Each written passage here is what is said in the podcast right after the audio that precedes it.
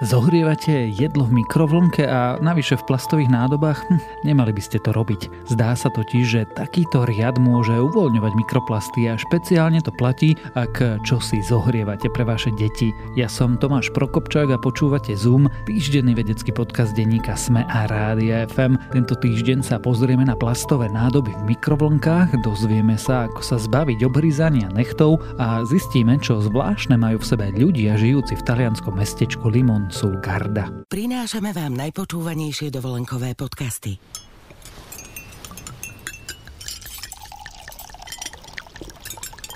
Celú nekompromisnú konfrontáciu ľahkého mediteránskeho predjedla s príliš ťažkým červeným vínom si môžete vypočuť na svojej dovolenke. Na dovolenka bodka zet em e bodka es ká nájdete poznávacie aj pobytové zájazdy, z ktorých si pre seba vyberiete ten najlepší. dovolenka bodka zet em e bodka es ká.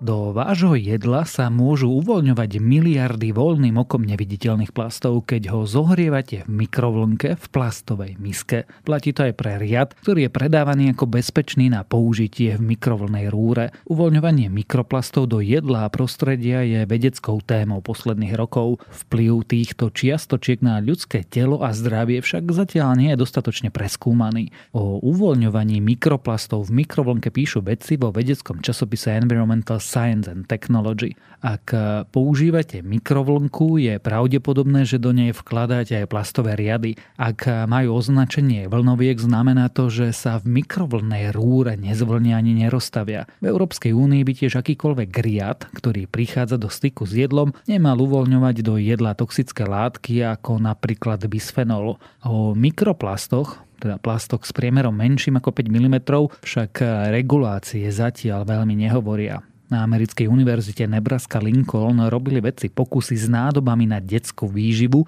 ktoré sú vyrobené z polypropylénu a polyetylénu. Tieto materiály sa bežne používajú aj v Európskej únii. V štúdii však skúmali nádoby predávané na americkom trhu. Nádobky s rôznymi tekutinami umiestnili vedci do mikrovlnky na tri minúty pri výkone tisíc wattov. Počet uvoľnených mikroplastov a ešte menších nanoplastov sa líšil. Vedci však odhadujú, že z každého štvorcového centimetra nádobky sa do tekutiny uvoľnilo štyri celé dva milióna častíc mikroplastov a dva celé jedna miliardy nanoplastov. K uvoľňovaniu dochádza pri zahrievaní plastového materiálu. V menšom počte sa mikroplasty môžu uvoľňovať aj pri dlhodobom skladovaní pri izbovej teplote či v chladničke.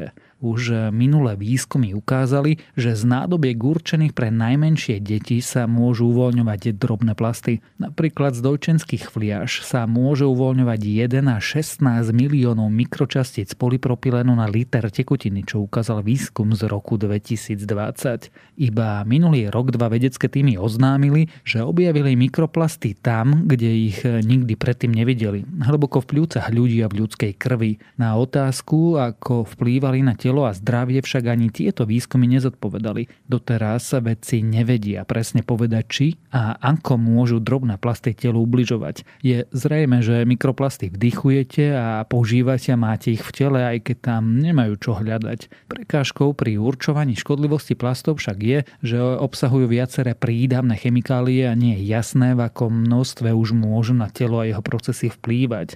Problém s plastami v prostredí si vedci začali všímať pred zhruba štyridsiatimi rokmi. V žalúdkoch vtákov začali objavovať kusy plastov, ďalšie zvieratá v nich nachádzali zamotané. Aj mikroplasty prvýkrát začali objavovať v zvieratách. Jeden z prvých výskumov v roku dvetisícsedemnásť sa zaoberal tým, že drobné plastové častice sú prítomné v telách morských plodov. Už vtedy bolo jasné, že tieto mikroplasty používajú aj ľudia. A kým o vplyve na zdravie ľudí zatiaľ nie sú relevantné výskumy, morským vtákom už vedci identifikovali aj prvú chorobu spôsobenú výlučne plastmi – plastózu. Z drobných plastových častíc majú zvieratá zjazvený a zapálený tráviaci trakt. V novom výskume sa vedci rozhodli preskúmať aj to, ako môžu mikroplasty vplývať na niektoré tkanivá. Plastovým čiastočkám v hladinách, ktoré môže dojča či batoľa prijať v priebehu pár dní z viacerých zdrojov, vystavili embryonálne obličkové bunky. Po dvoch dňoch prežilo iba dvadsaťtri percent buniek, ktoré boli vystavené vysokým koncentráciám mikroplastov. Vedci predpokladajú, že obličkové bunky môžu byť na plasty obzvlášť citlivé. Keďže štúdia bola robená v skúmavke v laboratórnych podmienkach, je jej výsledky nemožno preniesť na organizmus. Rodičia by ale podľa výskumníkov mali venovať zvýšenú pozornosť tomu, aké nádobky používajú nielen pre seba, ale aj pre svojich potomkov. Plastové misky, fľašky či vrecúška sú obľúbené najmä pre ich jednoduché použitie, je preto na výrobcoch, aby hľadali nové alternatívy. Obhrízanie nechtov, štípanie sa, ďobanie či škrabanie pokožky alebo ťahanie si vlasov. Pre niekoho sú to len drobné zlozvyky, no pre malú skupinu ľudí môžu mať za následok viditeľné poškodenie kože a aj negatívny vplyv na mentálne zdravie. Predpokladá sa, že takéto opakované správanie zamerané na telo postihuje asi päť percent ľudí na celom svete. Ak s ním neviete v stresových situáciách prestať, skúste sa namiesto toho jemne dotknúť svoje pokožky, napríklad si slabo trite končeky prstov, dlane alebo zadnú časť paže a aspoň dvakrát denne. Táto stratégia sa nazýva náhrada návyku a pomohla viac ako polovici účastníkov šesťtýždňovej štúdie obmedziť ich nežiaduce správanie. Nemeckí výskumníci zverejnili svoje závery v lekárskom časopise Jama Dermatology. Vedúci autor štúdie Steffen Moritz zdôrazňuje, že dôležité je dotýkať sa tela len zľahka. Nová štúdia zahrňala dvestošesťdesiatosem ľudí, ktorí mali buď trichotylomániu, čo je chorobné vytrhávanie vlastných vlasov, alebo si opakovane hrízli nechty či vnútornú stranu líc. Vekové rozpätie účastníkov bolo od osemnásť do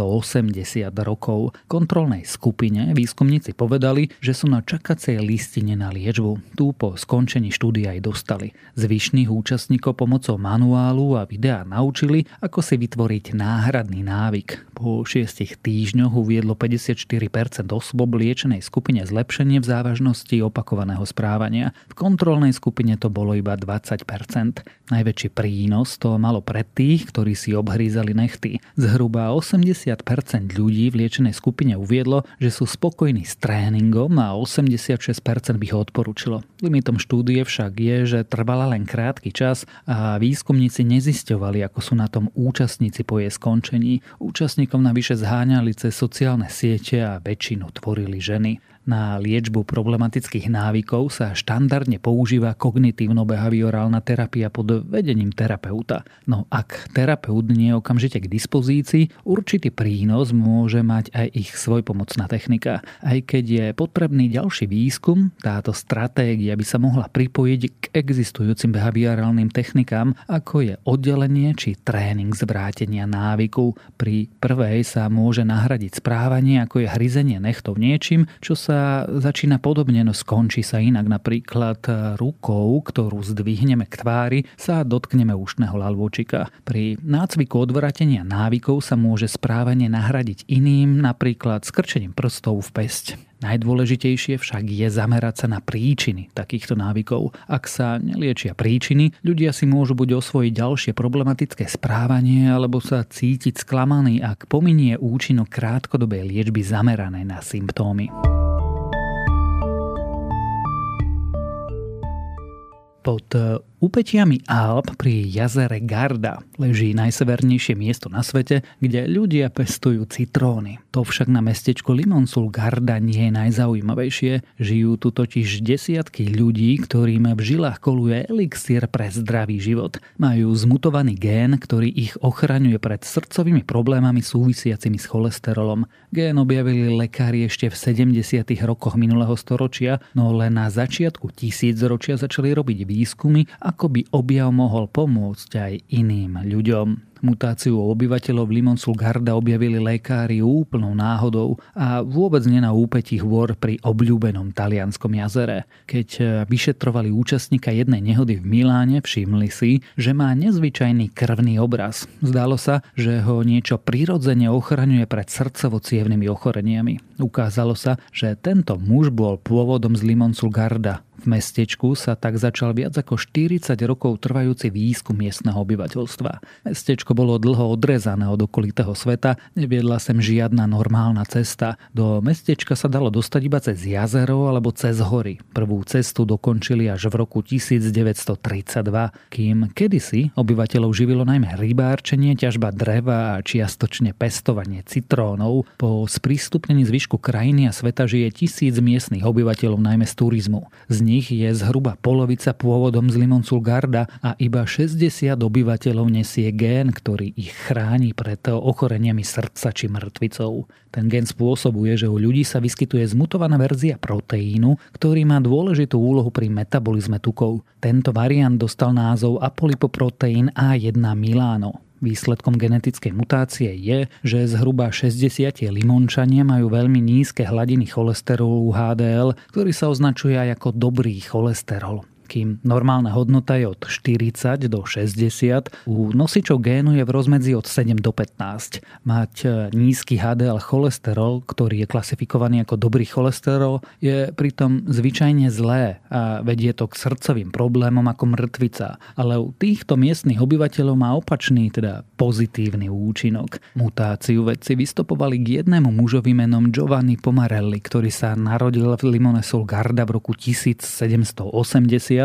a gén preniesol na svoje deti a ďalších potomkov. Proteín z limon sa vedcom podarilo syntetizovať v roku dvetisíc. Už pri prvom výskume sa ukázal jeho veľký potenciál, keď ho vstrekli do krvi zajacov, významne sa u nich znížili hladiny krvných zrazenín. Neskôr vedci robili aj malý výskum na ľuďoch a aj u nich sa ukázalo, že zavedenie proteínu Apo á jedna Milano znižuje aterosklerózu, pri ktorej sa v cievach ukladajú tukové látky vrátane cholesterolu. Pre tieto účinky sa zdalo, že syntetický limonproteín by mohol byť kľúčový pri odstránení srdcovo-cievnych chorôb. Práva na proteín získala v roku dvetisíctri firma Pfizer. V klinických skúškach však nepokračovala, keďže výroba proteínu je nákladná a navyše sa musí zavádzať injekčne, čo znižuje jeho široké použitie. Napriek viacerým pokusom od iných biotechnologických firiem dodnes neexistuje žiadny komerčne dostupný liek založený na limonproteíne. Výskumy na nosičoch génu stále pokračujú. Tí sa nikdy nemusia trápiť upchatými cievami či zrazeninami. Krémové koláčiky či mastné údeniny pre ich zdravie sú rovnakým strašiakom ako pre nás ostatných ľudí bez zmutovaného proteínu. Keď sa tuky dostanú do ich krvi, akoby hneď aj zmizli.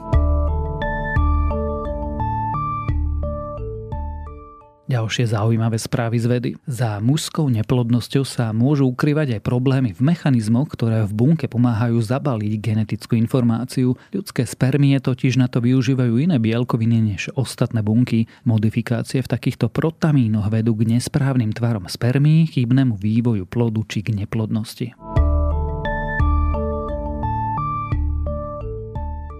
Za nárastom popularity Donalda Trumpa v Spojených štátoch neboli procesy pripomínajúce náboženský kult, ale skôr rasové rozdiely. Naznačuje to nový výskum, ktorý zisťoval, či vykazujú priaznivci bývalého amerického prezidenta prvky vymývania mozgov typické pre sekty a problémom sa ukázal skôr autentický rasizmus.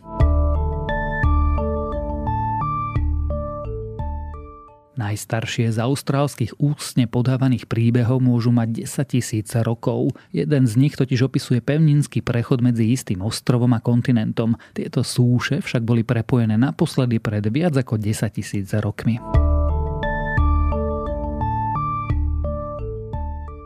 Vtáky sa živili rastlinami už pred stodvadsať miliónmi rokov. Ukazuje to analýza fosílie zo severovýchodnej Číny, ktorá je prvým dôkazom takéhoto správania medzi predkami dnešných vtákov. Vtáky rodu Jeholornis mali drobné zuby a trochu sa ponášali na svojich príbuzných operené dinosaury. A ak vás tieto správy z vedy zaujali, viac podobných nájdete na weboch tech bodka es em e bodka es ká alebo primár bodka es em e bodka es ká.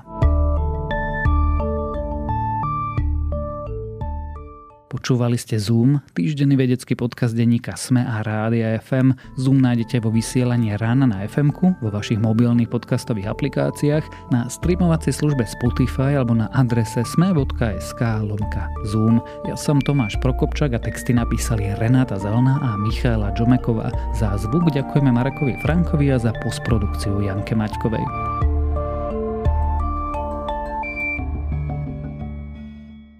Prinášame vám najpočúvanejšie dovolenkové podcasty.